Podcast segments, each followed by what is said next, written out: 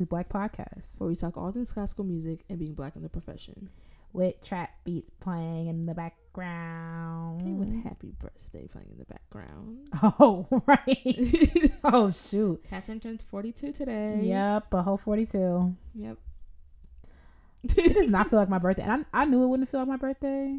And like I was telling you, I'm a birthday person. Like, we're going to go do something after this, but it does not feel like my birthday at all. You be, you be flip flopping because remember before you were like, I'm not a birthday person. I'm really not a birthday person. you just said that you were. I literally just said I'm not a birthday No, person. No, before you said, I'm a birthday person, so we're going to go outside. We're going to go and do something after this. No, I said I'm not a birthday person. You said you were. Well, I misspoke. I'm, I'm literally. Because I was like, so. No, no, no. I misspoke. I'm not a birthday person, but I'm not gonna act like it's just Saturday. If so that makes a medium sense. birthday person. Yeah, Like a regular. like it's not. It's not my. It's not my birthday month. you know, or my birthday that week. kills me. I've never met anybody who acts like that. There are people who say that, and I never met anybody who's followed through with it Mhm. because literally it's Because ridiculous. That will get boring. And and who's celebrating with you all, all month long? Who? you know, I share a birthday with Roderick. Roderick Cox. I had no Oh. idea it was his birthday today as well. Who told you that? uh Facebook and um what's that what's that David David like posts Who's David? Oh, the David, viol- the David, violinist yeah. he'll post everybody's birthday and I was tagged in a post with Roderick and I was like oh Come on, joint party. interesting I mean he left already Oh, for real? He went back to Germany or what? he lives in Germany now Yeah, he lives in Germany. He said he lived there a couple months. I wonder why he left Minnesota Symphony I think it was a temporary position, wasn't it? oh I have no idea Yeah, I think it was like a two year thing. oh shoot Yeah. Hmm. But you uh, you gonna you I'm gonna do what I, you you literally only made sounds like meanwhile you, You didn't let me finish. You weren't. There was something to finish. You Yes, didn't start there it. is. I Okay. Okay. I'm listening. What am I gonna do? Meanwhile, you you better finish up your tenure at the LA Phil.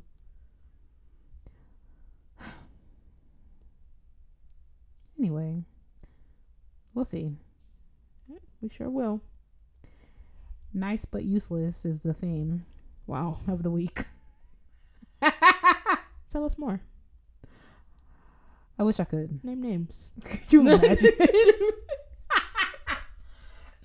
a tell-all episode. That's a cute That's idea, that would never and also be our last episode. right. I was like, that would never happen. That's like when we get like signed for a TV deal or something. Be like, now a tell-all. And we have to like change every name, but a lot of people are nice but useless from the top to the bottom. Wow. I'm wrong. I am. I did not say that. Okay. If you know somebody who's nice but useless, tag them below the post for this episode. Could you imagine? Oh my god. With the hashtag nice Nice. but useless. no, those, those are actually your words.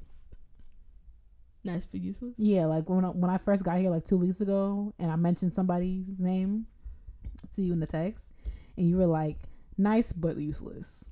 Did I Yeah. say that really? Yeah, I have to. I, this, I'm, I'm, sounding like Jalisha. I, well, Jalisha's Jalisha. different. Jalisha's a pathological liar, so. I told Jaleisha I'm about tired of seeing her. Meanwhile, I see her in a week. Oh, right. Can't Jaleisha's a pathological liar. right. I mean, I'm not gonna sully her name. but- Right, because now everybody now watch somebody listening gonna be like, "Oh, the Jalisha they was talking about a classically black," and then now The pathological liar. now we done sullied her name. She got a whole reputation out here. Don't nobody believe nothing Jalisha say. That might work out for you though, but that will work out in your favor if you don't. Some of the stuff she said, I'm like, do you hear what you say, or does it sound like white noise? Like when you do you hear yourself when you speak, or does it sound like white noise? Like freaking Jaleisha, I don't know. just know if you ever meet Jalisha, we're not gonna say her last name, but if you ever meet Jalisha, just know that if she's if you think she's nice to She's begin not. with, you're wrong, and you will soon see the error of your ways. But but just the thing I was we were talking about earlier, like is like I kind of told her I'm like, oh, I just don't like you, want to fight you, and she's like, so there's plenty of people who don't like me, and I'm like, that's not true. Like people like Jaleisha, like a lot of people like Mhm. Jaleisha. God bless you. Right. Shout out to Jalisha. You got news this week? It's summertime. Like, what news is happening? Like, Girl, some new you didn't hear about it hear about what? about Curtis? No, I did not. 'Cause I saw Garrett post about it. Shout out to Garrett. And I was like, what's going on with Kurt? You know what? in the middle in the you know what I remember because I saw I saw Garrett post it and Mhm. I I literally remember this and I went to go Google it and then somebody interrupted me with something to do with these kids so You know, there's actually another story out right now of some of a similar nature, but we'll talk about that next week. Um, but who called who? No, I can't say that. PG what you podcast. say? Don't have to be. What? Can you imagine? All of a sudden, I got it. I got it explicit now. All my church folk gonna stop sharing the episodes. For real. I'm telling you, the, the other idea I have, I don't think I, I Oh. don't even think I would share it on Facebook. It's Yeah. not bad. It's just that Yeah, I would see what some of the topics would definitely not be appropriate for church people for church, Yeah. church folk. Um, we'll see if God blesses it, which I doubt it. why would he? I doubt it. Just it. know that Katie will be coming out with another show in a couple years. But Satan willing. and also, I have to get people who want to do it with me, which is delicious one, so. which is perfect for her. It's literally her aesthetic. Okay, what what happened at Curtis? Um, Curtis is okay. Yeah. I got I had to place it because Colburn and Curtis, same thing, different coast. Okay. Um, so violinist Lara St. John, um, she was a child prodigy, and now she is an internationally famous violinist.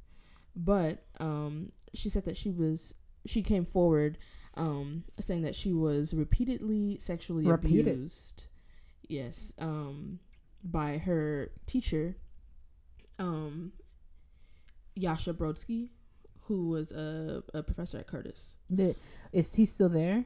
He is dead. No. Oh. Yeah.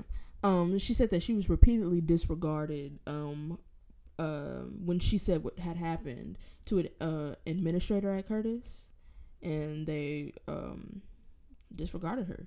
This happened in 1986. Well, that's on brand. Yeah. Um, she told the school's dean at the time, Robert Fitzpatrick, that she had been abused, and he she said he mocked her. Um, Wow. right. And what um, does that even look like? right. Oh, look, I got like what is Well, that? She she has a quote. Quote, oh, for God's sake, who do you think they're going to believe? Some 15 year old kid or someone who has been here for decades? Yikes. And then he said, and I agreed with him totally. They wouldn't believe me. That's what she said. Rather. Fifteen. But you imagine a 15 year old and you telling, hey, ain't nobody going to believe you. Oh, oh, for God's sake. What the heck? For God's sake. Right. Okay. Good. Oh, okay. That is like I'm just thinking that is terrible. There's like you cannot blame her for not for not yeah. saying anything. What what child, literal child, would And also the way he said it, like like she was stupid for believing, like for stupid for even coming for coming Exactly. him. Like, girl, what, you know, and also it's kind of like almost like a that happens all the time here. Like girl, like type of thing. Like who they gonna believe? right, Like this just comes with this just comes with it. right. Um, Wow. two of her friends who were with her at the time said that they also remember that happening.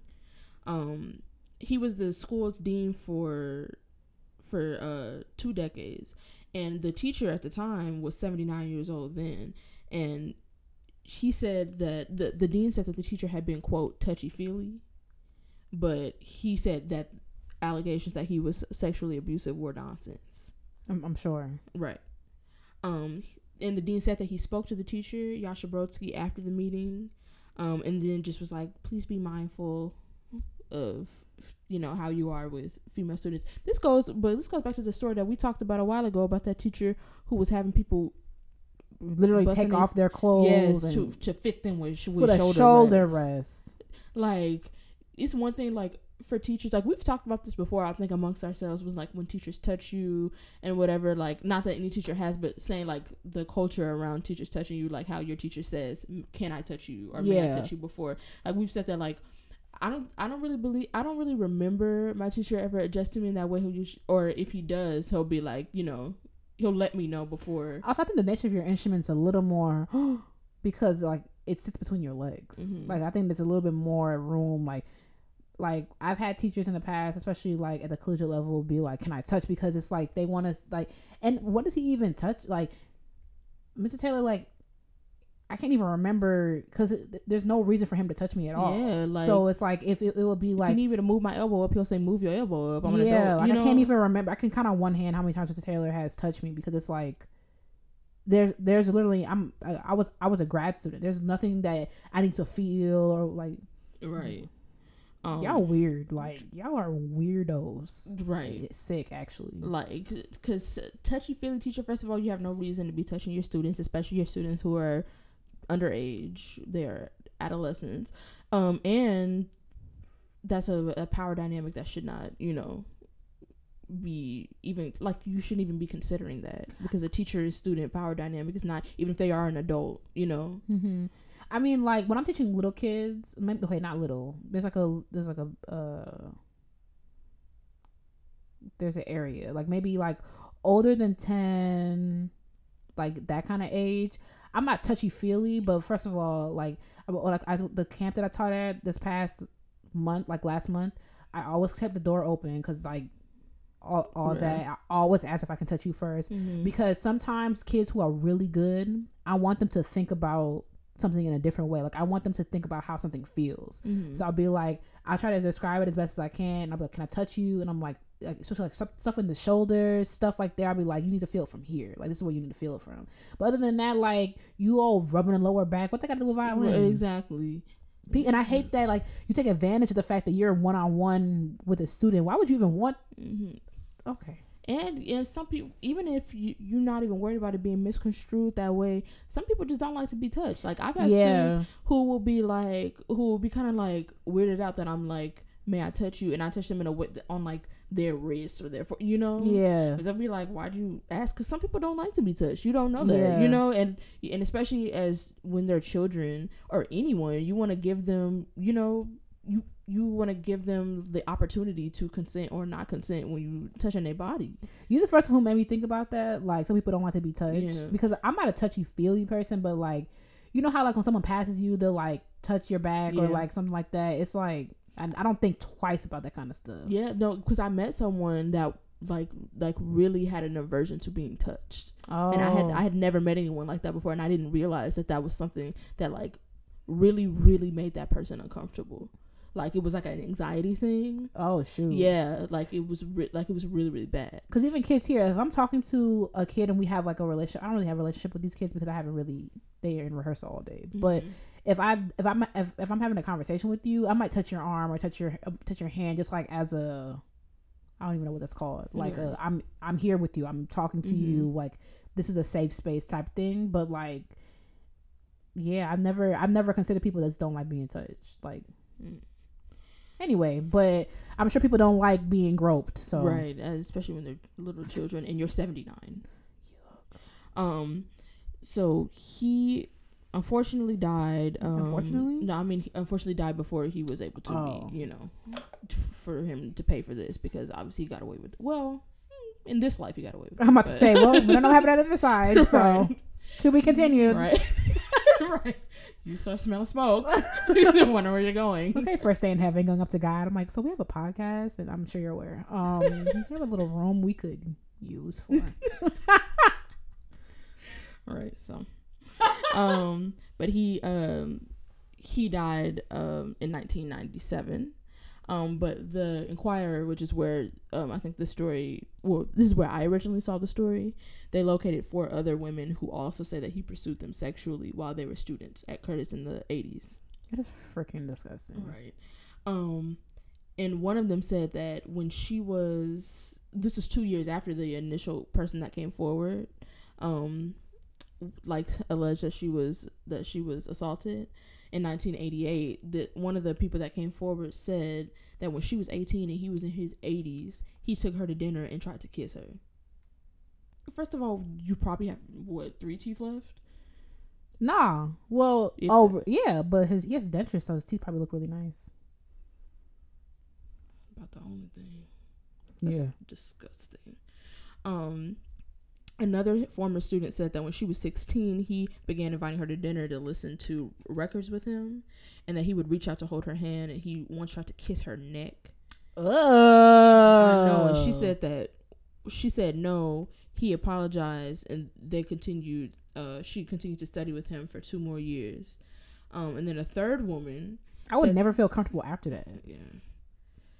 She said a third, a third one, but also it's like in this situation, especially when you have a big name teacher, a teacher who teaches at Curtis has a lot of clout and that sort of thing. Like you can't mess that up. Yeah, you're afraid to say something.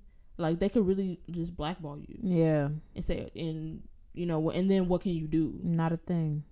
Right. And it's for a lot of people, especially like this woman, the one whose uh, story initially broke, she probably um, felt, you know, the need to come out now or felt that she was able to come out now because she already has this established career Yeah, and that sort of thing. But like when you're coming up, you're probably so afraid that like one, they're going to do something that's going to hurt your career, and two, are you ready to handle that? Because now you have to go through. Once you come forward, now you have to go through everything that comes with getting them to pay for what they did. right. And even if people like champion you, like I'm so happy, I can't believe you went through that. Da, da, da, da. Now it's like. Don't nobody want you in your in their studio because it's like, what if she accuses me of doing something? right. And- and now you got all this stigma so it's like i can imagine that's probably one of the many reasons why they didn't come forward at the time. Um, a third woman said that when she was 20 years old um, and she was studying with another teacher uh, brodsky initiated a friendship that developed into a two-year sexual relationship.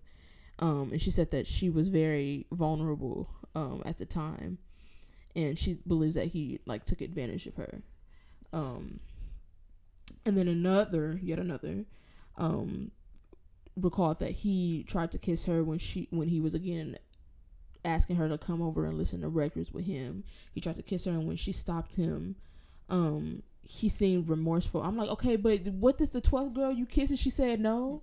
But like, why are trying- you you're only kissing your students? who are literally seventy years your junior?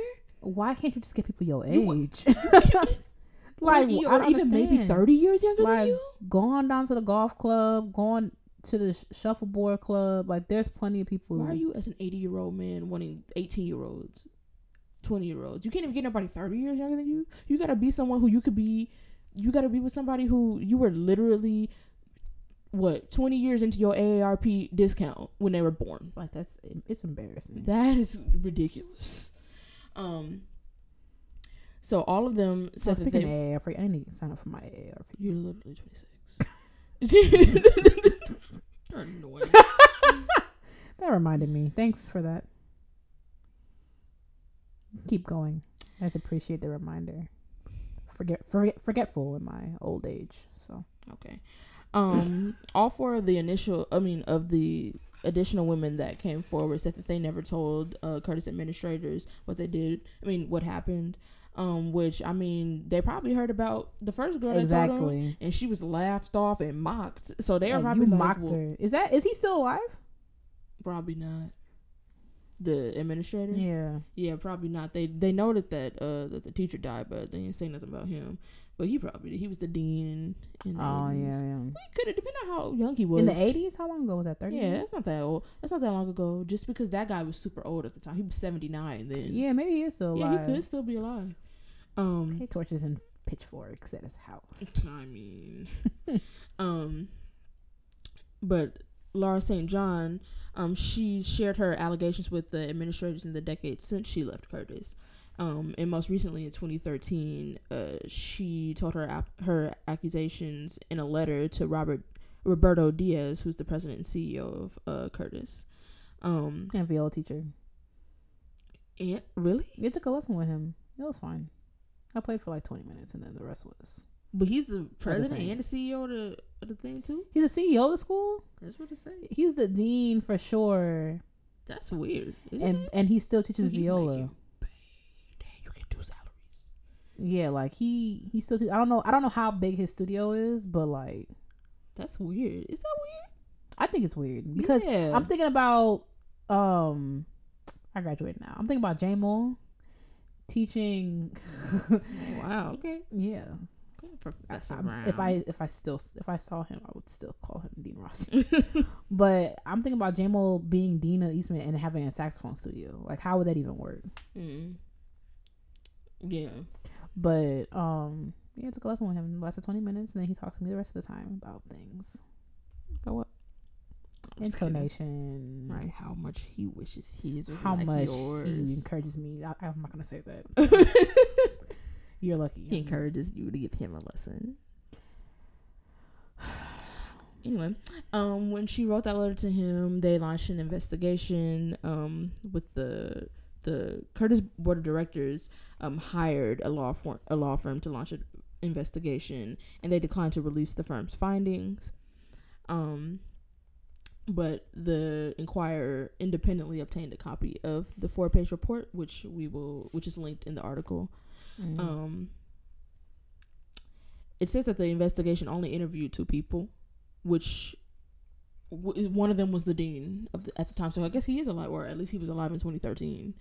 Um, so he was one of the people, which great, great witness. Mm, Um, right. right. And then one of the school's former directors, Gary Graffman.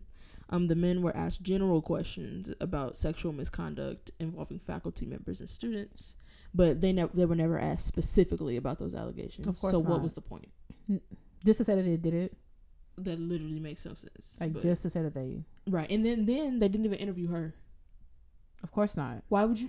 This So what was the, the investigation was not about her case. Then you don't interview her. You don't interview the person that she came to after the after the fact. Who? What? this country doesn't care about women. Neither do our schools, I guess. What the heck? Um, so she was not interviewed. Neither were the friends that were with her when she came forward. Um, and there were no attempts to contact any other of um the teacher students, the accused teacher students. Um, but of course, um, the president and CEO slash viola teacher, um, um, he defended the school's response and said that the investigation was independent, transparent, and thorough. Thorough. So how? That's one thing it definitely wasn't. The, out of By all of the- definition of the word thorough, yeah, it literally wasn't. literally, in, in no way. You can't even swing that. Y'all love just using words. You can't. Shout out to T.I.. I mean, I guess it's not Curtis Institute of Vocabulary, so yeah, I guess you know. or safety apparently. Right. So so. Um, but most well, not most notably, but notably to me, it was going around on Facebook after this article um went around was that Curtis sent out a um email to all their alumni um basically saying if anybody contacts you about this please direct them to this person and encouraging them not to speak to any girl. Oh, and people were people were mad because they were like so y'all launched this investigation that i mean we're using that term loosely because y'all asked a yeah, couple maybe a Google search Right. level, like surface level, right. They probably didn't even they probably little look about, little right. Little glance over. Yeah, glance, right. glance. barely an investigation wh- what y'all called it. Um y'all do that and now you don't want anybody first of all why would you you're mad because people want to talk to the press but you don't want to interview anybody who's actually relevant to the situation? Exactly. but but obviously the newspapers do but you don't want them to. It'd be different if you were actually doing a thorough investigation as you claim to be but you didn't. You're still not. Somebody got to. Hmm. so it's great the news this week. Keep y'all updated. Well what else can we do he's dead so. But shout out to the internet for and people credits for leaking that letter. right. Like y'all see what y'all see what these multiple people. She was one of them because she's on the alumni list. So she got the um Oh, And- but also one of a bass player um who teaches at Indiana now. He also um that's where I saw it because a lot of bass players were circulating it. He screenshotted it and was like, "Spread this around." yeah, and I hope the rest of the top conservatories or any any school music for that matter Mhm. has their has their eyes open and their ears open. Like you cannot keep brushing stuff like this underneath the rug. I remember my my um co-op for when I did middle school for student teaching. She said like the teacher who was before the current teacher now, um, like was like you could not was encouraged that you weren't like left alone with him stuff like stuff like that like meanwhile I used to take viola and he treated all the women poorly and and be kissing up on girls and all that. Yeah, like people just be letting stuff slide. I mean, it didn't happen to her, thank God, but like it happened to other people. Like, what the heck? The fact that you even have people that you have to warn someone about that. Why are they still? why are they there? still there? That doesn't make it. I mean, Well, he's okay if he if you just don't have a body. Like you- what? If you, congratulations on getting into the school and just get your titties removed and all sexual organs. right. Like, we good to go. Wear a tarp to your lessons and it'll be okay. Well, not even. Not even, right. I mean, what you wear literally has nothing to do. Literally so has nothing to do. Just take the tarp off. Yeah, And So, well, an update. People are still trash. So, and will always be until the end of time. But don't worry, which coming is soon. coming soon. Right. I was about to say that, that's coming up the rear pretty quickly. People gonna be like, "Who hurt y'all? Why is the end of the world so near?" I'm like, "Literally is." It, it literally is. They were like, we have like 18 months before, not before it's done, but before it's too late to save the world. I I got into um I got into I okay, it wasn't an argument because the people like I'm vegan, but honestly, like I spend so much time eating meat that like I just don't care what you eat. Also, it's literally not my business what you do. But I was minding my Oh, here we go.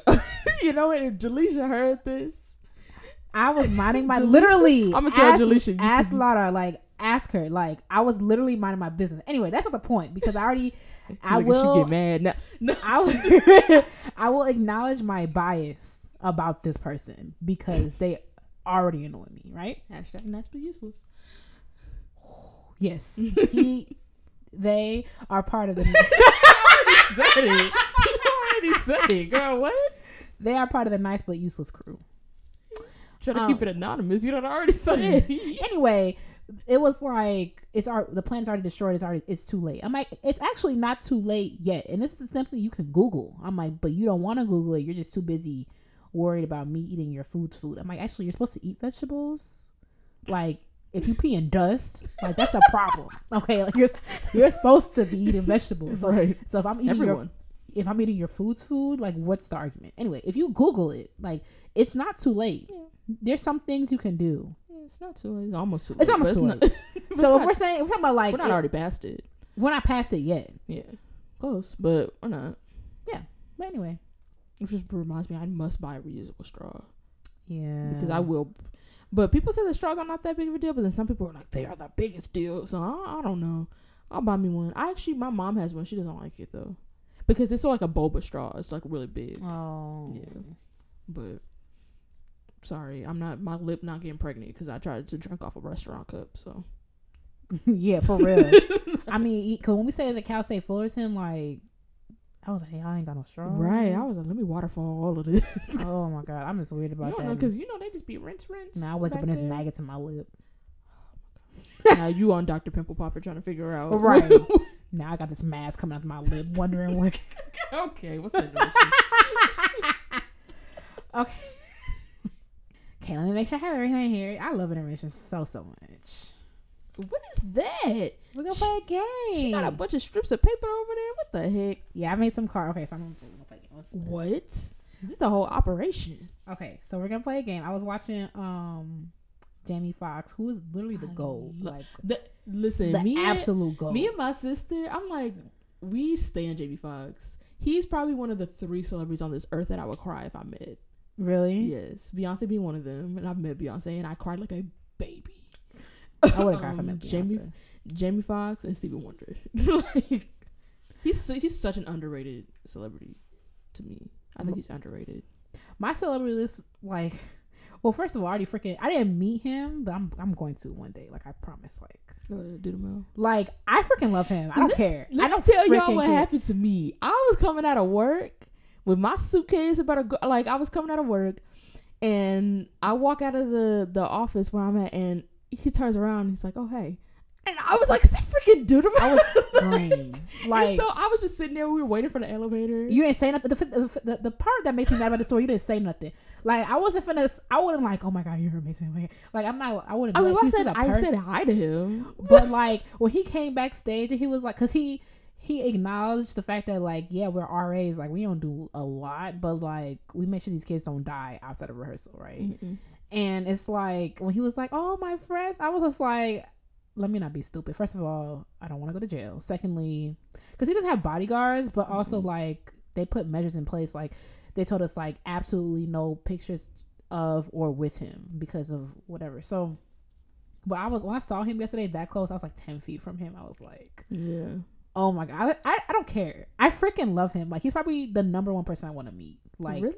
yeah, but I- I've I've like I've only met him in group settings and we've like rehearsed with Yeah, him yeah. from Yola and like we've met in like taking pictures of him in like in group settings but that was just like such a re- a normal way like we were waiting for the elevator and inside the yeah. elevator to Like I would Like, have he was going home from work like it was just so weird like I just love Gustavo. Like I probably love him more than the Venezuelan kids because to him, to them, he's a he's like Jesus Christ himself. like that's probably my number one celebrity. Like and and- when we were in Mexico he freaking recognized us from Yola really, Yeah, He- like me and Sam, because we had our instruments. So like, then he's like, because like, ain't no way Dudamel gonna recognize me on the street. yeah, yeah, but yeah. like, yeah, but like, I remember when see, when Sam got up there, he was like, I know you.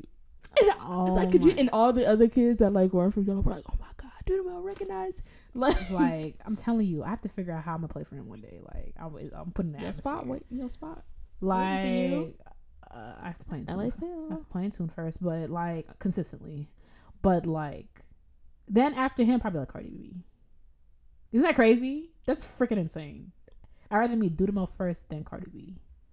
I mean, I, I that I, that under, I understand that because I have no desire to meet Cardi B, but Oh, and then Yvonne Orji. No, okay. Dudamel. I would love to meet Issa Rae. Oh yeah, yeah. I, I, She's from okay. Inglewood. She's, She's- from what? Yeah, and she and all the stuff that she makes is like filmed Yeah. in Inglewood. Where I, and I grew up watching Oh, yeah, Awkward that Black makes a lot of Girl. And she'd be on Manchester. I'd be like, "That's why off the street where my grandma lived." You know? Yeah, yeah, I yeah. love Issa Rae. Okay, I got you. Uh, Dudamel, Yvonne Orji, Cardi B. Cardi B look like fun, and she's like my same. She's the same age as me. Which is so weird to me. Yeah, You never feel like celebrities are your same age. yeah. They always feel so much older. I don't know why. Yeah. Anyway, so intermission. Man, I really want to meet Dudamel. All right, so I was watching Jamie Foxx. That's what we got to this. I was watching Jamie Foxx on Jimmy Kimmel. Is that the one I like? I never remember. The I one. love Jimmy Kimmel. I like Jimmy Kimmel. He's not the annoying one. No, he's not annoying. Jimmy Fallon is annoying to me. He has some funny segments, but he him himself, he's annoying. I don't think Jimmy Kimmel's annoying. Yeah, I like Jimmy Kimmel. Okay, I Jimmy think, Fallon is the one who I think is annoying because he. Have you ever seen him interview somebody? Uh, he always he interrupts. right? Interrupt. I'm like, can they say anything? It's like he has a maximum like maybe five words for Oh, them, okay. and every Friday he's like, I'm like, okay, he's. Oh, I can't take it because you know I don't like being interrupted. Yeah. who does? So, For real. but uh, no, okay. Trash. So I was watching him, and he has his he has his challenge. Let me figure out what it's called. I, I have a feeling you're not gonna like this, but I thought it would be fun. that seems like the pattern. That's your motto. the lady's not gonna like this, but that'll be fun. Annoying. Okay, so he has a segment sometimes on his show called "The Wheel of Musical Impressions." Oh my So I, I'm gonna play with you this time. That's why I made instead of making a note on my phone like I normally do, I thought it, I made them random. So fix your. I wish you could see her face. Okay, so I made them random. So I'm gonna play along too. Okay, so on one, I have t- two. I have multiple sheets of paper. Okay, but let me make sure. I made these yesterday. Okay. So on one piece of paper, the one that doesn't have anything like on it on the outside, I have a simple melody that you know from your childhood or from recently. Okay, let's put that right there. It's just uh, for uh, so since you can't see what I'm doing, it's like a piece of paper with stuff written on them, and I folded them in half. I noted one of them with the melodies has nothing on it. The one that says M on it, folded up, little scraps of paper, is a compose. Are you nervous? I have no idea where this is going. You look nervous. Okay. I am very nervous. So on this paper, I have um the the name of a composer. y'all see how Katie's a creative one, right? Because what the heck? I would have never thought to do this. I didn't think of it. Jimmy Fallon does it. I know, but I would never like see that and be like, we could do that on a show. Like, what? um, So this is the name of a composer. So you're going to pick a simple melody. and then you're going to pick a composer and you have to sing the melody I in knew you the were gonna style say that I knew you were gonna say that. I don't know. I have no idea how to do that. So you can throw, go first. they're simple. I have no idea how I'm gonna do that. I have. I'm scared too. So we're in the same boat. But I thought it'd be so funny. Because I know composers can do that, and it's it's really cool. But I have no idea how I'm gonna do that. So it's not in my mind. This is not as. I didn't make them in my mind. I tried to make, make them hard. Like I didn't do, um, like Rossini and Verdi. You know what I'm saying? Like I, I, I didn't do that because it's like they're pretty simple. They're, not simple. They're pretty similar. So, Yeah, or. I didn't do like Donizetti and Rossini, right? Uh-huh. Like they're Similar. they write in similar styles. I mean, Right. Rossini's better, but like, um, so I try to make them. Also, there's a name on here. I hope you don't get because like some of them are like some composers write in very obvious styles. So like, I had My to. jaw, like I have not closed my mouth since she started. she started. So I just thought it'd be funny, and that's only it's only four songs because I tried to come up with songs that are easy, right? So okay, I'll go first. Okay. Okay. So the first thing I'm I'm picking a song from my childhood, "The Wheels on the Bus." Wow. I can't believe this. I'm really nervous, actually. I'm actually pretty nervous. Okay, so I yeah, look what you did to yourself. that's how how I'm look how I look at my credit Oh, wow. and my debt. Um, and I have Wagner. Okay, so I have to sing. I don't even know enough Wagner for me to. So I'm thinking in my mind, just so we can walk through this, so you can do it next. In my mind, I'm thinking about traits of Wagner's music that are stuff that I've complained about in his excerpts. So in his music, so something I come that comes to mind. I okay, he always writes everything with twenty sharps. I can't con- I can't convey that right, Mhm. but um, I think about playing Tannhauser. So The- and okay, so I'm really freaking nervous. okay, you're gonna have to f- play with the volumes on this too because it's Wagner, so it's gonna be loud. Oh my gosh, I wish I had my viola. Uh, You do. I'm. We got time. Get it out. The wheels on the bus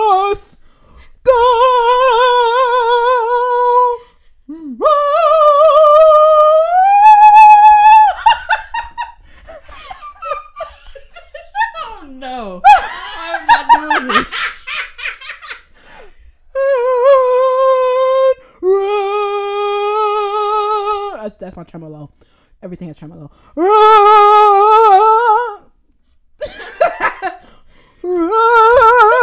I wish y'all could see her right now. I'm gonna stop because people are gonna fast forward. Okay, your turn. Wow. um, there's no guarantee I'm gonna do this. I don't know what this. Oh gosh, I don't know how this is gonna work out. Okay, twinkle twinkle. Twinkle, twinkle. Okay, Please tell me I get Mozart. he might. Who knows? I, I literally shook my own brain around by doing that. I got Mozart. Did you really? yeah. okay. Oh my gosh, how am I gonna do this? The only thing Mozart is the only composer to me that I can tell by the first note that it's Mozart, like just by that chord that Yeah. he begins with. Mm-hmm. But it's like, how do I even? It's not gonna. I can't even top that. It's gonna be boring. I when I think about Mozart, I think extra. Yeah. Delaney is stressed. you should have known it would been something because anytime I text you and be like, I'm excited for intermission. You know, I did not think it was gonna be this bad.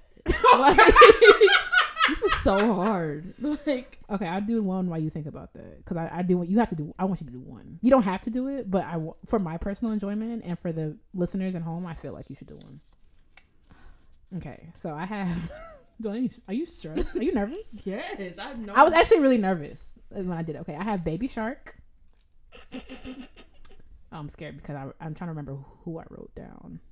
How am I gonna do that? Tchaikovsky. I heard. I would have no idea how to do that. Tchaikovsky is rich and sad. Beautiful and beautiful.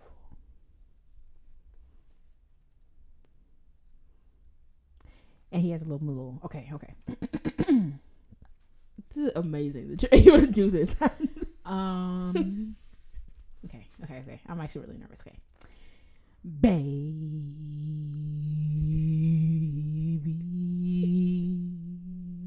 shark. Do do do do do do do. Baby shark. Dee do do do do do do do do baby shark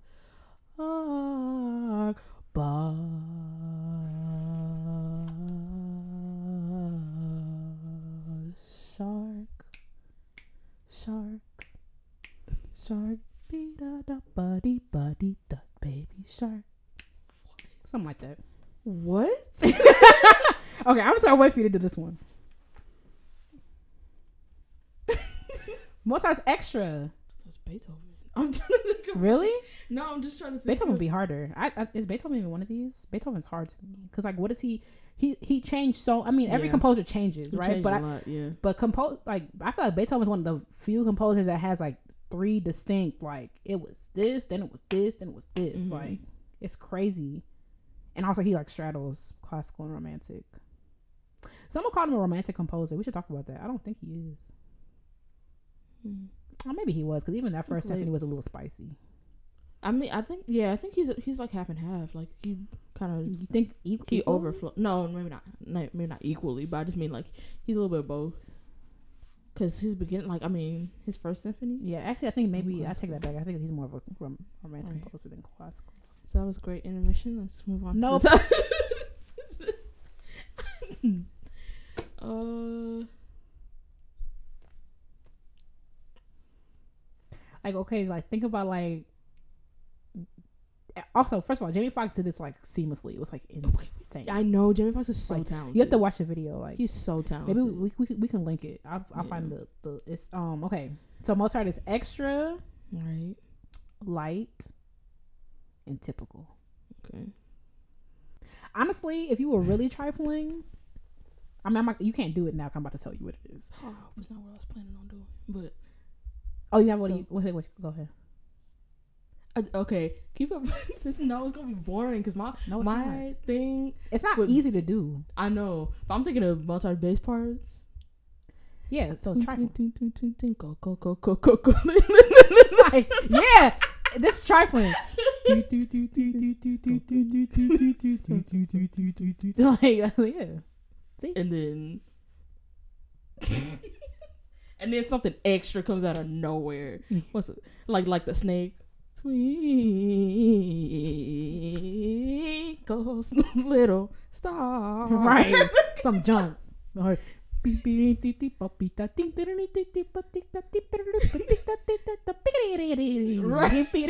like ain't nobody ask you for all that. Also, I'm surprised you didn't think of that. Like that I was been. trying to fit a riff in there, but you know, I'm not creative at all. Neither like, am I. I can't. like- are you kidding? Like improvising and stuff. Maybe not Mm. improvising like on your instrument, but like what? But if you Like, really wanted to be trifling, Right. if you really wanted to be trifling, Mozart wrote Twinkle. You could have just sang it Yeah. the way it is. That's what I was gonna do. But I was like, she gonna be like, nah, you can't. That's do that. dummy creative. Talking about you not creative, like that's creative because that's like being quick with it. Like, but that's why I was like, I hope I get Mozart because he wrote it. yeah, That's what- you could have just did that. I thought you would have been like, nah, that's cheating. Nah, I think that's literally try. oh, That's actually the first thing I thought of. I'm like, oh, you got Mozart. Like, That's this, what I- this that's Twinkle. The whole reason why I wanted to get Mozart, I was like, nah, I can't do that because I chickened out. you want to do one more? I will try. Only there's only one left, y'all. Fix it. They're gonna be like, Delaney sucks. It's not. Clean up. I don't know that. What is it? Clean up. Clean up, clean up, everybody, everywhere, clean Okay. up, clean. Do, is that the way I know that song? Do you know that song? I know that melody for sure. Bach. yeah. Bach's also extra. Everything, Yeah. but in a different way, in a way that makes sense. Like Strauss is extra in a way that doesn't make sense. Dang, I wish I gotten Strauss. Who's left? Let's see. I forgot. Haydn, who's I did that because I think he's boring, Yeah, he is. and Strauss. Bach. I have no idea. I'm terrible at this. I have no idea. Like how to do something in the style, like how, like that's that's so hard to pick up. These composers, like Also, like world class composers, to just pick up your style and you know. the first thing I think about with Bach probably will be like, will be like the foie. Shout out to Jasmine, but like Bach didn't do a lot of that. I'm like, I'm not musically creative at all, so like, I'm not surprised I was terrible at this. You know what? Like I feel like we should do this again, Yeah. and now you know like how it goes. I like this I wasn't just- until I didn't think like how do I say I didn't do it because I'm like she's gonna be terrible at this. Like I thought it would be like Cause I'm stressed out. like you look straight. Like I wish y'all could see Delaney's face. Like the Because, minute, like, the when- minute I explained the game, you got tight. because like I feel like I feel pre- like pressure to do well, like because we released like this is supposed to be funny for people, but like I mean, people will laugh at me. Like it's it's not it's not easy. That's why I was that's why I was so I was actually shaking on the first one because it's like how do you even all I did well it sounded like kind of like opera because Wagner Yeah. opera but like it's it's not easy to do. especially 'cause, like when it comes to I'm sorry when it comes to musical stuff, I am not, and I know I'm a- literally a musician, but like I'm not super like creative with that kind of stuff, and I'm not also not like it's hard. It is hard and something like classical music where you literally have most of it that is quote unquote relevant when you're like in school and stuff Yeah. happened hundreds of years before. Now, you know, so you have so much of it Mm-hmm. to get through that like I feel like my repertoire is like teeny teeny tiny Mm-hmm. and it's also very sporadic Yeah, yeah. because I yeah. mostly listen to things that I have played and Mhm. happen to have played. That's because that's what I know of. So I feel like some of these composers, I'm like, do I even have a good idea of what they, you know, yeah. Like Tchaikovsky, Wagner? I I think I would have been able to Yeah, do because. I was thinking loud, brassy, extra. But like something like Tchaikovsky, when you did that, meant like I would that one would have been hard for me. Tchaikovsky, I didn't do a good job of that because like well how do you what was my song Baby Shark like how do you convey richness with Baby Shark and also like I took I made a generalization like he doesn't always do them for his final for okay sforzando things he don't always do that he did it in like one symphony and I'm like oh yeah that's how he write you know but um That was scary. I feel bad like I, I this was not supposed to be stressful it was supposed to be funny I didn't I mean I, I laughed a little bit but Hoochily. Are you the way you actually look stressed? like, cause I feel like like when I was, I'm not, I'm actually not gonna say that. Never mind. And we are moving on. All right, so today we are talking about an opera. Um how do we even explain how we got here? Like well, I love opera. Everybody knows I love opera. and let's just say we're going out for an opportunity and we had to learn about Otello and we're like, okay, let's just, let's keep talking about it. I don't know. I like the I like operas because they're messy, so it's definitely on brand for us talking about classical music mess. Um, so about the composers and y'all in it, mess people. Um, so today we're talking about Giuseppe Verdi's Otello. that reminded me is I cannot say that man's name. Giuseppe. I think it's Giuseppe. I also looked it up. Yeah, It's I think it is too. Yeah. But I remember one time you said something. I said, I, what was it? it? I don't even know. Man, It's probably in the bloopers. like, oh my god, that was like traumatic for me. Like, because like we've done videos before, like people like y'all seen our videos, but like that. We Like, also don't. We also don't do scripted content. So just to do anything scripted always was takes like so really, much time. really hard. Yeah. Especially like I feel like we've done scripted stuff in the past. Like a lot of our it Instagram videos what? are script right. Them sixty second Instagram scripted videos. if that, right? It Take takes us about an hour. about an hour. Uh, So you know what? We did pretty good for five minutes. It only took us three. oh my god! Uh, it's over. It's over. It is over. So we're talking about Giuseppe Verdi. Um, Othello's certainly one of my favorite operas. I know you don't really, you're I not. literally couldn't tell you the plot to any opera besides Otello, which I just found out when we did this. So I feel like that's I think I and you know you know uh La Boheme, because if you know Rent, I don't. if you know Rent, you know La Boheme. I don't know Rent. Nikki got? Nikki got mad at me the other day because I said I don't like Rent. She's like, "Uh, get off my line. What's not to like? I'm like, Not get off my line. Dang, the line. I just people are obsessed with Rent. I'm just I I can't. I I'm have no idea what that's about. I'm just It's so musical, right? confused. Yeah, it's a musical, but like I I'll just be so confused as to what the obsession is. But I think I've only seen two operas, one of which I have no idea what, what it was. I don't even remember where I was when I saw it. I just remember I saw an opera.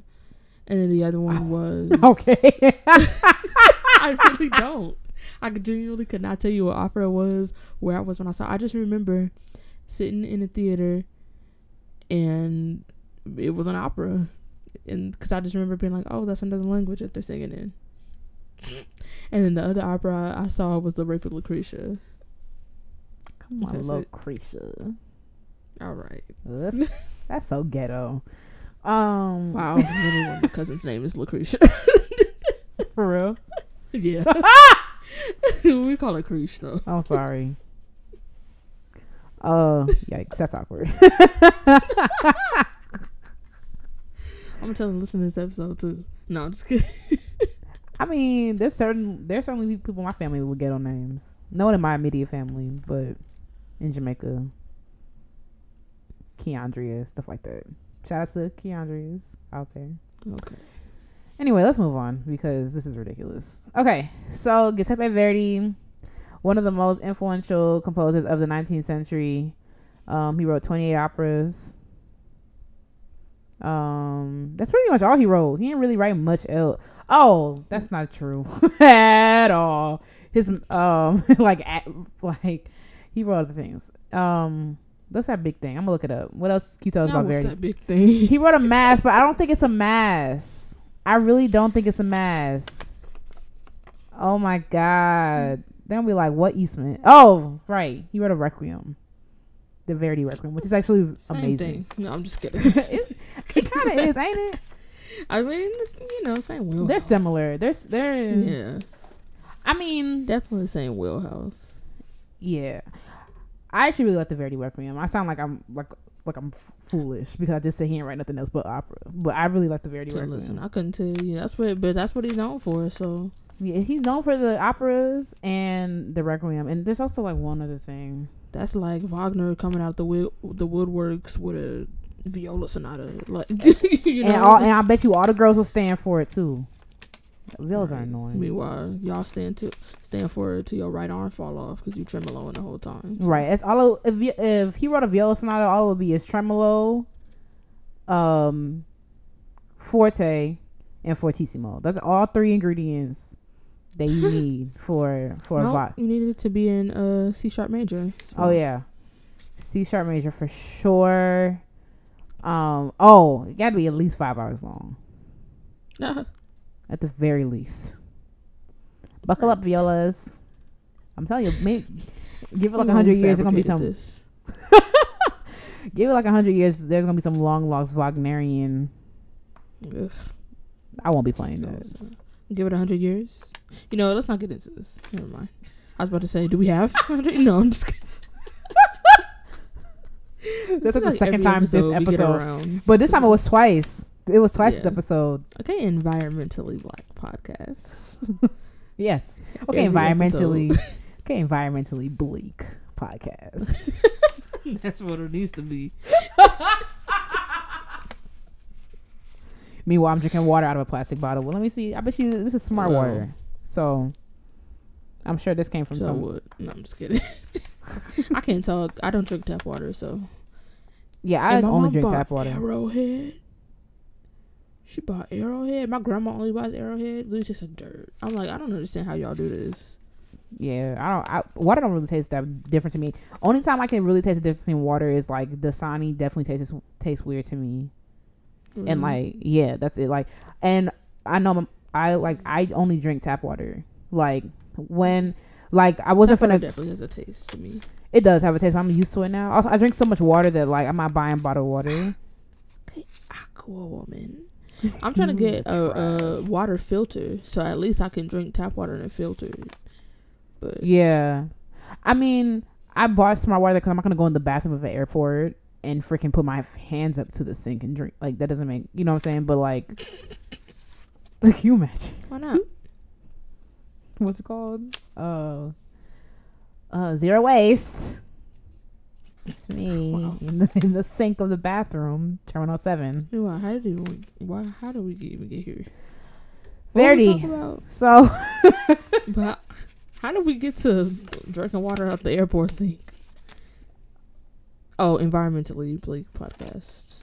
and then we made an environmental joke, which you do like every episode. Dang. Right. Because We should said do a- in hundred years we're gonna get another Wagner. Uh, Oh, sonata. and I was like, do we have hundred years? Yeah, and that because we're talking about how Verdi's known for more than one thing, not just his Mhm. operas. Yeah, we should do a we should do an Easter egg activity. People to find stuff. I bet you there's certain things that happen every episode, like me calling you trash, an environmental joke. Like I bet you I speak in Jamaican, like with a Jamaican accent, at least once an episode. That'd be cute. I'm gonna come up with something. Easter egg hunt for Easter. Cute. Okay, so anyway, Wagner. I mean, what's what? What's his name? see, see, see, that's what happens. And you know, I, I don't even lie to you. It felt weird for me to say his name on this podcast, like in that way. Like, why would we be talking about Wagner? All right. Okay, that's really all you need to know about Verdi, though. Like on Yeah. on God, like that's really it. Not that's really it. I mean, because he doesn't. He's not a typical like composer in that like. I feel like a lot of composers, well, not a lot, but a good amount of composers were like child prodigies and stuff, and that's not really. Yeah, that's not really what he was about. I Apparently mean, he was trash at piano. yeah, even though his father, apparently, I mean, and like, what does trash really mean? Right. You know, I don't, I don't really know, but um, yeah, he got into opera when he when he moved to Milan, and fun fact, he achieved great success with his opera, opera Alberto. What is it called, Alberto? Oh, Alberto. That word is so hard for me to say. Yeah, because I, you know, I saw it coming on my screen, so I said opera just to prepare for it. Like, I really must fix that. Like, I have advanced degrees, I need to fix that. But um, How? anyway, Dr. Brown. I have no desire. Um, but let's get into talking about Othello. Okay, let's talk about Othello. Um, it's one of my favorite Shakespeare plays because I'm just in awe about how stupid everybody is. like, it's crazy. Wow. So, um, there are differences. There are slight differences between like Othello, which was written by Shakespeare, and Othello because an opera is not a musical. That's that's number one, and number two, an opera is not a play. So, the librettist, which I forgot his name, I'll pull it up because like I'm supposed to be giving you information. Um, but the the librettist had to take like had to reduce the number of words significantly and just kind of left it up to Verdi to um to fill in the blanks basically. Like they were like Verdi can convey certain things um without me having to keep all them words in. So and he did a pretty good job of that. Um there's slight things like Otello has a bunch of fainting spells during it which during Othello which is like I don't- it, it's mad dramatic. When I re- when I read it like it's mad dramatic. Like you accusing your wife of cheating on you and she didn't and now you stressed? Make it make sense. Like i'm just so confused. Like why are you fainting? Desdemona should be the one that's fainting. Okay so the librettist for um othello was Arrigo Boito, Biotto. I don't know. I will link it down below. Um, so when he was going through, he had to make it work for opera, and so he made some changes to it. Like he took out the fainting spells. Um, when we get to the end, we'll talk about what happens to Trifle and Iago. That's different in Othello. Just like a couple little things, but the overarching story is the same. So if you don't know, Othello is about the governor of Cyprus named Othello. Um, he's a Moor. Is that is that problematic to you? Like the way they like. I remember looking that up. Mm-hmm. Like I don't like that word. Like a Moor, he's a Moor. You know what I'm saying? I don't know why. That's it's never sat sat well with me. I have no context for that word being problematic, so I mean, I'm sure it's I just I only know that word to describe someone who is from Northern Africa. I don't know it to be like a slur. It's not a- so that's why it doesn't. That's why I, it don't sound problematic to me. But Otelo's black, and and he just came back fighting a war, and he's back in Cyprus. While he was gone, this new guy named Rodrigo came along, and he was like, "Hey Desdemona, listen, I know you married, but that's what that's what he said. yeah." but Anyway, he's like Desdemona, I know you married, Oh my gosh! But, the way like- you said that just reminded me of. Never mind. of that. Oh, I know you're talking about.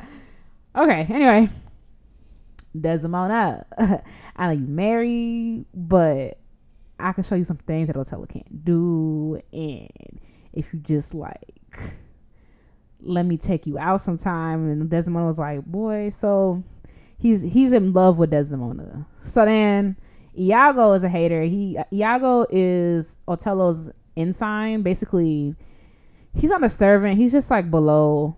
He's below Otello and reports to Otello.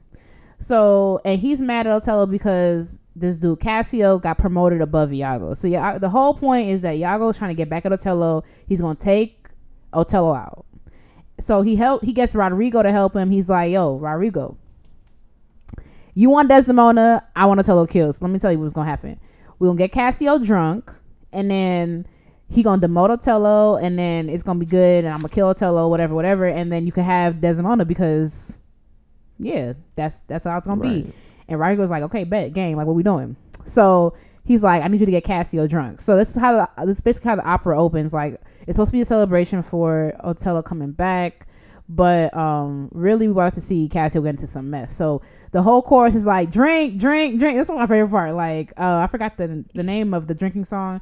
It's typical to have a drinking song. Like Mozart has a lot of drinking songs in his operas. So does Verdi. There's one. There's an amazing one in La Traviata. Like La Traviata is that opera. Like period. Um, so Verdi stops with the with the drinking song Inaffia l'ugola, and it's really just um everybody, the chorus and everybody uh encouraging Cassio to drink because they wanted to look like he's a drunk. And Iago is freaking trifling because, um, well, I'll, I'll get there, but I just want to pull over and say like, why is everybody trusting Iago? Like, I don't, I don't get it. Like, you can't tell. Like, okay, I know you can't tell if someone's jealous or not, but it's like, for some reason, everybody wants to get uh Cassio drunk, and y'all just going along with this, talking about drink, drink, drink, like everybody, and no one's questioning it. Like, okay. So then basically Cassio gets drunk at the end of the act. Otello comes back and he's like upset about it, of course, um, and demotes him. And that's how the first act ends. Yeah. But you know what? What I remembered is that they sent Cassio to do something when he was drunk, and then Iago come in and talk about mm-hmm, he be like this every night. Who does that? He sucks. like he just really had to had to add insult to injury. Exactly, like- why would you do that? because like he probably was gonna get demoted anyway because like why are you this drunk in front of all these people you're supposed to be like i just promoted you my guy like i literally like that's you can't give people nothing like i literally just gave this to you like and you're drunk and then here come Iago, yeah man i be seeing he be at the club every night looking just like this like Mm, wow so yeah that's how the act ends right. Oh, and then Otello, uh, I want I do have to mention Otello and Desdemona are reunited, and it's one of the, the it's like the huge love duet, and it's actually it's a common theme throughout the opera because when you get to the end, it's also playing again, just for a different reason. But yeah, Cool. Yeah. Very different reason. very very very Um, different. Um. So then on to Act Two. Um. In this act, it's actually crazy. I don't know who hurt Iago. But Like, why is he like this? right he reveals like his beliefs about mankind um in this no i don't know what to call the song in opera but um in this I think piece, it's called a song. Is it? Okay the- Is it a song called Or or do they talk? Do they say like, oh, you know what I do? I feel don't they say like aria, duetto? 'cause i don't know Don't they say something my that? yeah like i know but i just don't know like what this one is called Oh yeah, 'cause I just remember because like, i like uh, how do you even? like, What do y'all call it? Yeah, mm-hmm. this tone a little ditty. You're right. this ditty Iago sings, um, and he says God is cruel and man was created in His image. Wow. And when man dies, then what? Heaven is an old wives' tale. I'm like, who hurt you?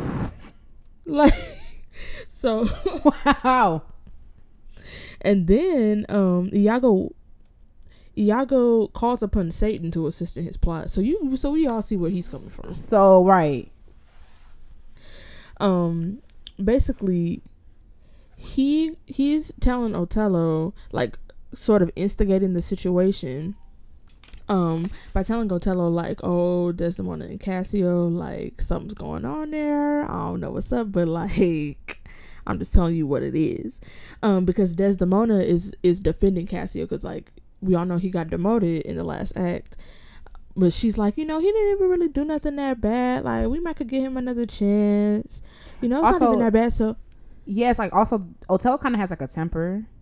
Mm-hmm. So I mean, like a big temper. Um. So she he was probably whiling. Like he was he was whiling. So Desmond was like, "Yo, so you know how you get like this all the time? Like you you gotta relax. Like Cassie don't even do nothing. Like you act like you ain't take shots the other day. Like you know what I'm saying? Like we just we happy to see you back. You know, trying to help him out. hmm and so then, of course, that that's that works to Iago's favor because then he like, oh yeah, you see how she defending him right now? Well, that's cause that you know, Yeah. like he just egging him on, egging him on, knowing dang well that Otello is unreasonable and ridiculous. So then he um he tells Otello that he saw uh Cassio with Desdemona's handkerchief that Otello gave her as a gift. The reason why he does this is because Desdemona drops it and Iago's wife picks it up. right. Emilia is he is Desdemona's like helper. Yeah, she's yeah, and also Iago's wife. So when Desdemona drops the handkerchief, she Wait, it how, how did I miss that? Emilia's married to Iago. yeah. Oh baby. Mm-hmm. See, that's why you shouldn't settle ladies. Like honestly, right. cause Um how did I miss and, that? and- but also Emilia um she didn't even want to give Iago the handkerchief because she knew that he was trying to do something. so she know her man trash. Right. And then he but he forces like he forces her Yeah. to give it to him and then like tells her like you better not say nothing like i'm like why first of all have you ever wondered why nobody in your life likes you Like your own wife don't like you. she uh, even even she's like okay you must stop with these shenanigans and you never you never stop to realize like maybe i'm the common denominator Never. so um but she didn't want to give the the handkerchief to him. He took it anyway. And then he uses that to like plant on cassio. Um and that's why he tells Othello like, "Oh yeah, I saw Cassio with her handkerchief," so that he can back that story up later on. Um, so after after Othello is like, "Oh, he got the handkerchief too," they both are like, "All right, bet we gon' um we gonna punish them." They and they make like a vow, uh, to punish him to punish both of them. What do you think that would be equivalent to like today? Like this is in 2019. Like what would that handkerchief be equivalent to? I'm trying to think of like DMs. you like not like something tangible though. Like what would your dude give to you? Like what, like what would your man give to you that like you wouldn't want another man to have? have you know what I'm saying? What would my well, girl? Yes, that's a lot of imagination there. Um. Okay. Cause it wouldn't be a ring like that. That'd be dumb. Like why would why would why would another man have your ring? That doesn't make sense, right? So like, what would it? Yeah, trying to think. that's true. Oh, I think about something. Well, this is a PG podcast. What? Nothing. Okay, so Act Three, things get worse. Um, So basically, um, Cassio, mm, here I go lying. Desdemona and Othello get into another argument because Desdemona has no idea that her hank- handkerchief is missing, right? Because Iago freaking stole it. Um, so she goes back to Othello to be to to um act on Cassio's behalf, right? Because I guess she don't she know her man crazy. Cassio's bugging out because he just lost his role. So she's like, okay, let me just go talk to him one more time. Okay. She knows how to she know how to deal with her man, whatever. So she go, she's like, yo, Othello, like you bugging, like, come on, Cassio, it's really not that bad. So he he gets even more wild because Iago been in his ear about her cheating. So he's like, why like what is up with Cassio? Like, let it go. Like, don't ever care about Cassio. Um and then to make matters worse, Othello asks her for the handkerchief. She's like, he's like, where's the handkerchief at? Right. Of course, she can't produce the handkerchief because it's stolen. So he gets like irate and calls her a whore. And let me let's pull over right here. What you not gonna do? Okay. what? You, I could not imagine. You're not gonna talk to me anyhow. You know what I'm saying? A whore. I mean, different times. Okay, fine. You What's get into gonna do about it? you get into an argument with your man. He call you a thought, a bust down. Okay. Okay. No, I mean like I mean different times in terms of what could she have done about that? You know what I mean? yeah, like it was freaking eighteen something like Before more- that. even earlier than yeah, that. Yeah, way before that. But I'm thinking. I'm thinking. Okay, we didn't need you to think wait. about I was thinking. I'm thinking about Verdi's lifetime, but yeah. so that happens. He wilding. What makes matters worse, um, Iago's still working. So he stages a conversation with Cassio regarding the handkerchief. And to make it just to make it seem that like to further further his uh, plan that Cassio is with Desdemona and they Desdemona's shitting on Othello, basically. Mhm. Um and Othello overhears that, of course, because that was the plan. Um, right. and he gets even more mad. And in like in the play, like he he would have been fainted like five times by now because he gets so mad and so worked up that he like has these fainting spells. Then why um, did Iago even need to be doing all of this? He could have just caught him on on an off day and just took him out. But then you don't want that blood on your hands. I guess. Yeah. I think that's probably what it is. He's trying to do all this stuff. And also, like, he has time. That's the problem. Right. Meanwhile, if you had you dedicated that to your job, maybe you would have got the promotion in the first place. But Ooh. he wouldn't have. But also, like, no, Spent all that time scheming. I feel like nobody likes Iago. I wonder why. but um, it just makes basically Othello gets even more mad and embarrasses Desdemona in front of everybody. He calls her a whore again. Just like a bunch, just tacky. Like keep your business in your home. Like just Right. tacky. Now all of Cyprus know what you're dealing with behind closed doors. Right. And you're supposed to be a leader. Exactly. You can't even keep your your home business. You can't lead your home. How you gonna lead us? Right. Exactly. Cause I would have been in the crowd like, dang. So your wife's stepping out. We gotta know about it. How we find out? Right. From Nah. you. Right now, now I have a petition going, going uh mud house to mud house, trying to No, Figure out. Okay. you know what? Actually, that's what the. this is actually a very rare three act play. That's where it ends. Um, thanks for listening to Classically Black Podcast. What's what's wrong? What happened? Was it something I said? Couldn't be. Anyway, Yes. so couldn't. Not couldn't be. Couldn't um be. Was. Is. okay. Um yeah, that's act 3 basically. All right. Um. Now we're on to Act Four. Um. So basically, Desdemona's getting ready to uh b- getting ready for bed. It's later on after she got embarrassed in front of everybody. Um. So she's asleep, and Othello come in her room. Um. And and during this time, there's actually a bass solo, which is an excerpt for us, uh, going on, like all throughout when he's sneaking around her and just throughout this uh Weirdo, like this watching her sleep right exactly so he goes over there and he blows out the candles that's around her and kisses her three times. And the third time he kisses her, she wakes up and she's like, Who that? And he he basically says like I guess he's like trying to be soft with her before telling her like, "Oh, by the way, I'm finna kill you." I couldn't even imagine being like. Oh, a note about the kissing. That was um, that was something from the first act as well. Like he kissed her three times as well, and um, around the duet that they sang, just as like foreshadowing to the same thing that he's doing right now. Like, yikes! Wow. Right. Um, and then she was like, "Why?" And then she, she like, I guess she thinks he he joking or whatever. But How the would've? more like, right.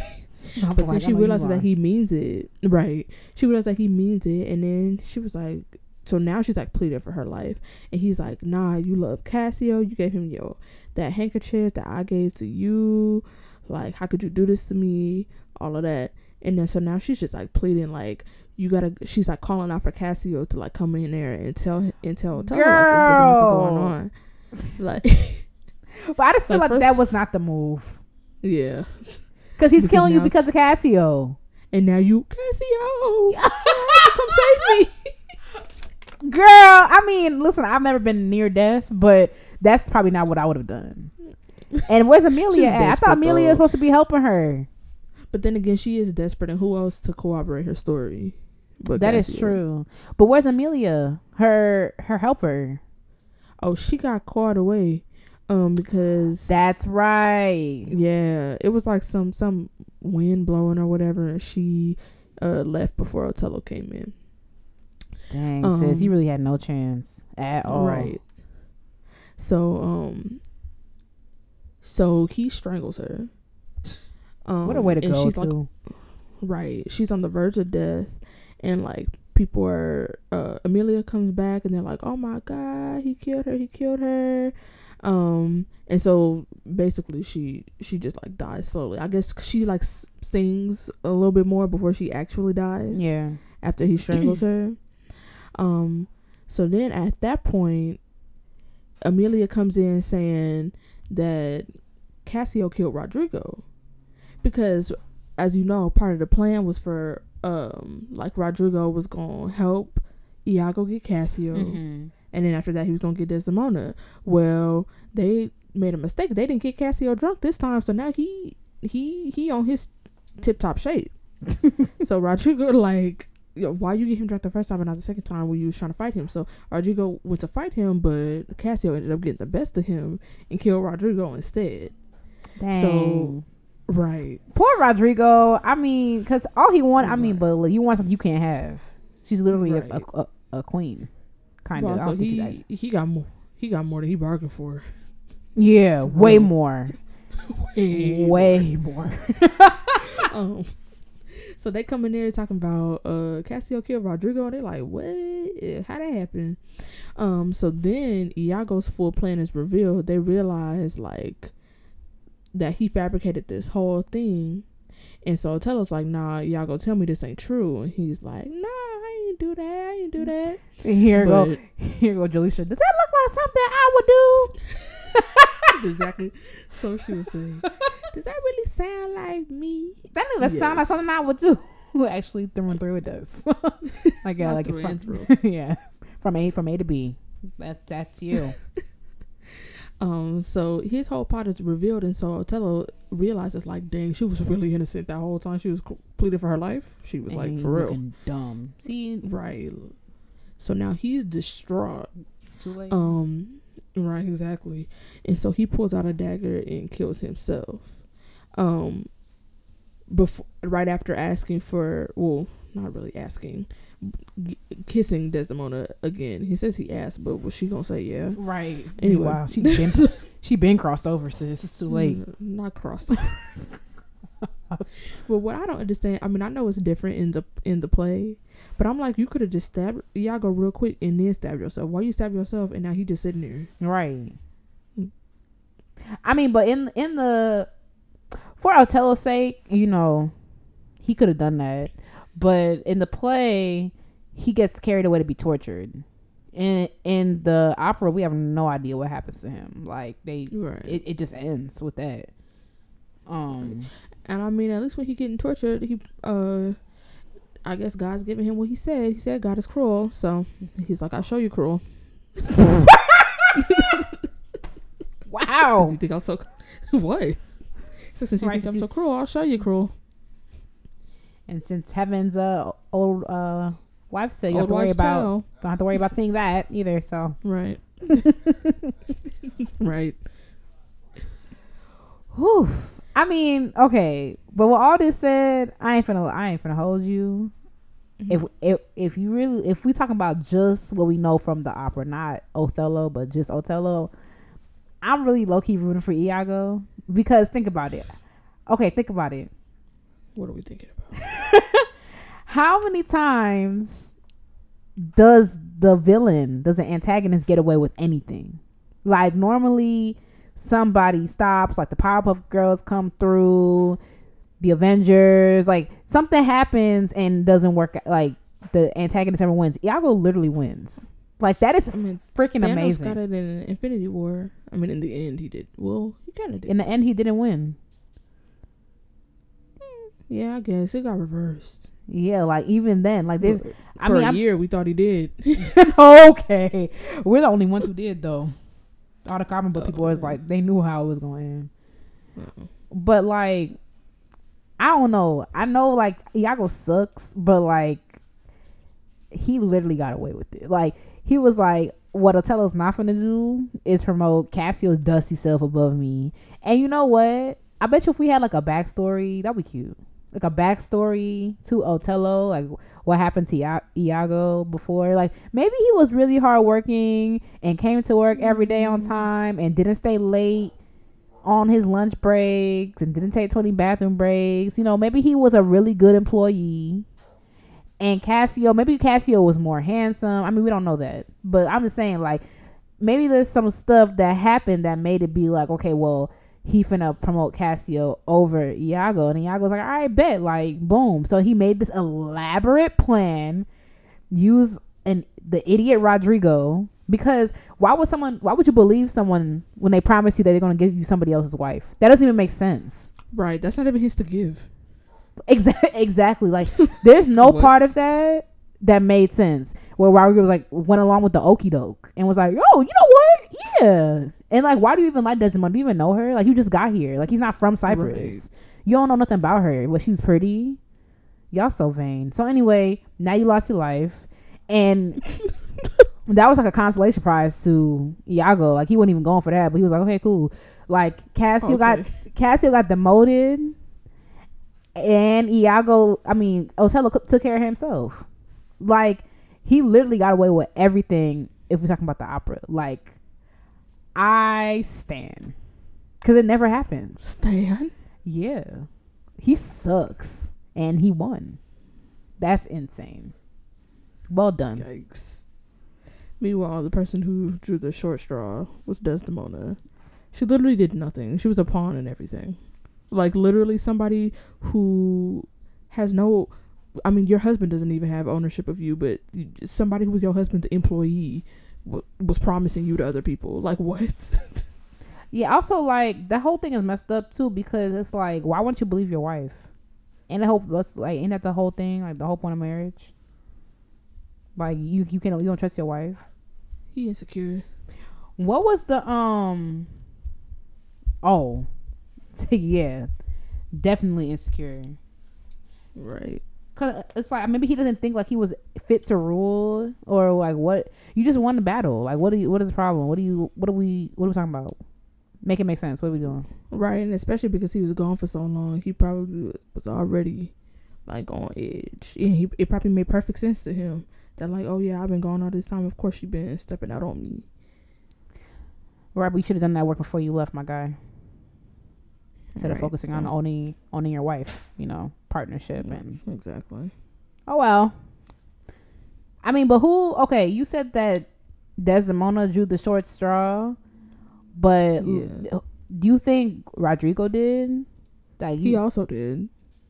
like that? He also did, but she drew the shortest of them. You think? So? I mean, yeah, I do, I do think so because she had she had no like no authority in anything. Rodrigo could have gone about this a different way. You know?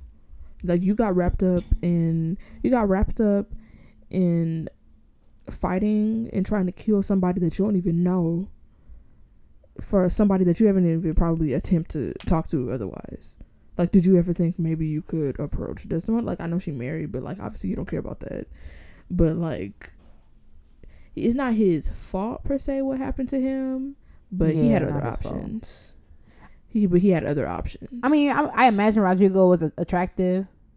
I don't understand that. Like, but you know what? Julius, Julius did say that men want what they can't have. So he was probably like, So "What's now we taking delicious advice? That's what we doing now. Especially on this subject. And I don't mean that in the way that it probably sounds. I'm not saying we should take her advice. I'm just saying it makes sense why Rodrigo would want her. He probably fine. No, I'm not even saying that like uh, what he I'm just saying the way that he went about getting her. It just seemed all kinds of backwards. He seems like a Like he, you he seems like a, like a typical. What I can't say. Like he went the app the the opposite way. Like instead of going across the bridge, you went down the valley, then up the mountain, then around the bend, and then did a loop de loop and went, you know, and then you still lost. because instead ins- instead of just being like, okay, my plan is to get Desdemona, you were like, okay, my plan is to get Desdemona, but first I'm gonna do Iago's plan to get Cassio to get Othello, and then I could get Desdemona. You know, But to be fair, to be fair, he didn't. He took Iago's plan because Iago, being a snake, was just like, "Oh, I peep you looking at Desdemona. Like, let me help you with that. All I need you to do is get Cassio drunk."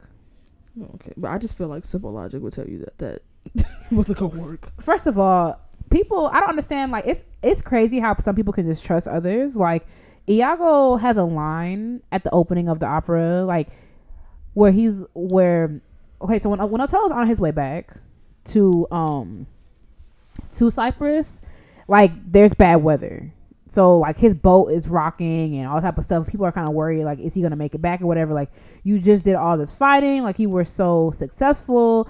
Are you really gonna make it back? And Iago's like, oh well, let, let the sea be her tomb. And I'm like, Wow. yeah, I remember that. I was like, yo, are you good? are you Already? okay? Like, and like I feel like that would be like how I imagine that happening is like everybody's standing on on like the beach or whatever, looking out into the ocean and seeing these waves like rocking, right? And Iago's like standing in the front in the middle. Everybody else is like looking with like worry on their face, and Iago's like, "Let the sea be her tomb," her being the boat that he Right. and I just imagine everybody turning and looking at him and be like, "Are you okay?" But I, and y'all still like literally moments later are going along with his schemes. Wow, I feel like Right. I feel- and, and thinking that he didn't have any ul- ulterior motives. Okay. like I mean uh, we barely I don't think there's an overture there isn't I'm like we barely got a smooth minute into the opera and Iago already showing his true colors and y'all don't even care y'all like yeah I mean what a beautiful metaphor Iago. That is just nice. Like the whole thing is messed up. Messed up. but I still but I still I just, I, just, I love him. 'Cause he got away with it.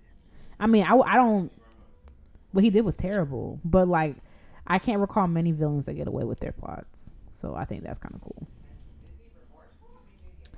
See whose side Katie's on. No, I'm just kidding. All right. Well, let us know if you want us to recap another opera.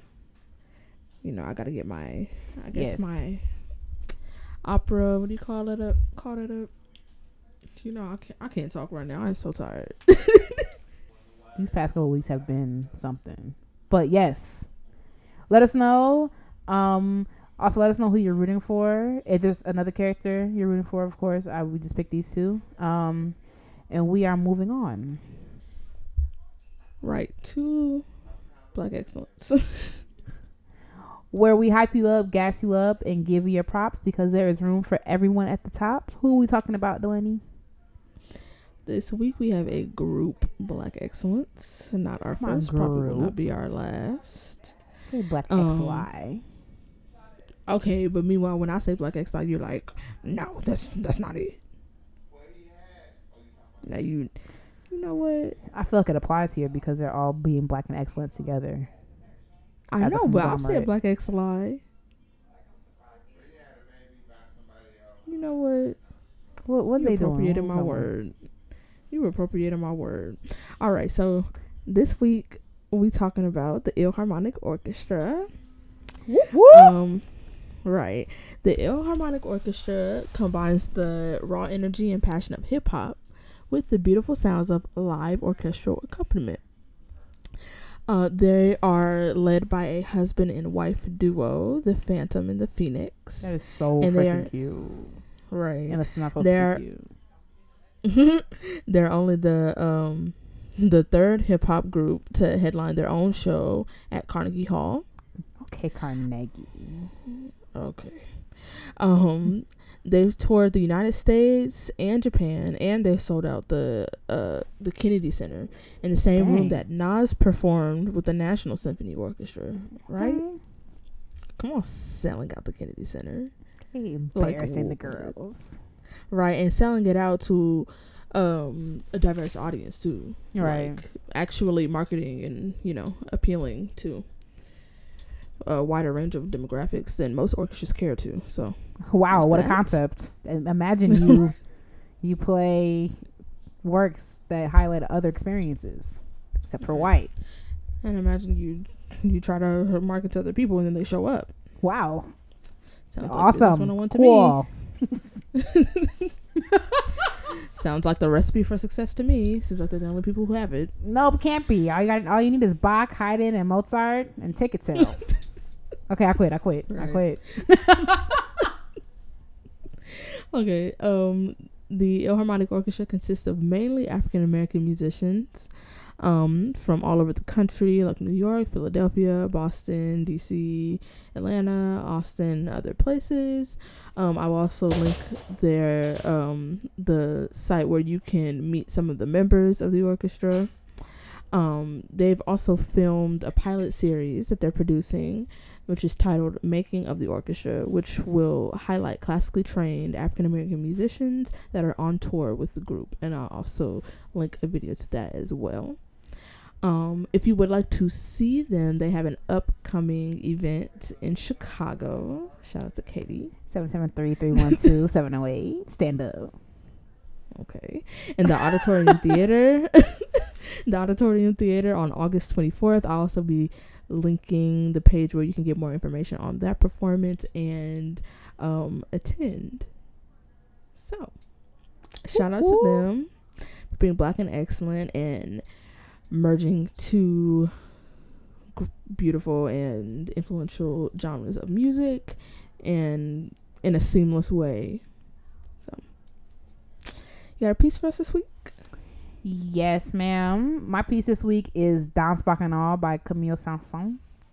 I forgot how much I love this piece until I heard the Mhm. kids play it. And I was like, this piece slaps. Oh, shoot. You didn't go to the final performance. Nope. Okay, so at the end, okay, at the end of Danse Bacchanale, when it goes, da da dee da da da da da da da dum bum da da da. Okay. And there's this timpani thing where it goes bum biggity bum biggity bum bum bum. But when I tell you, this black king said this is my time.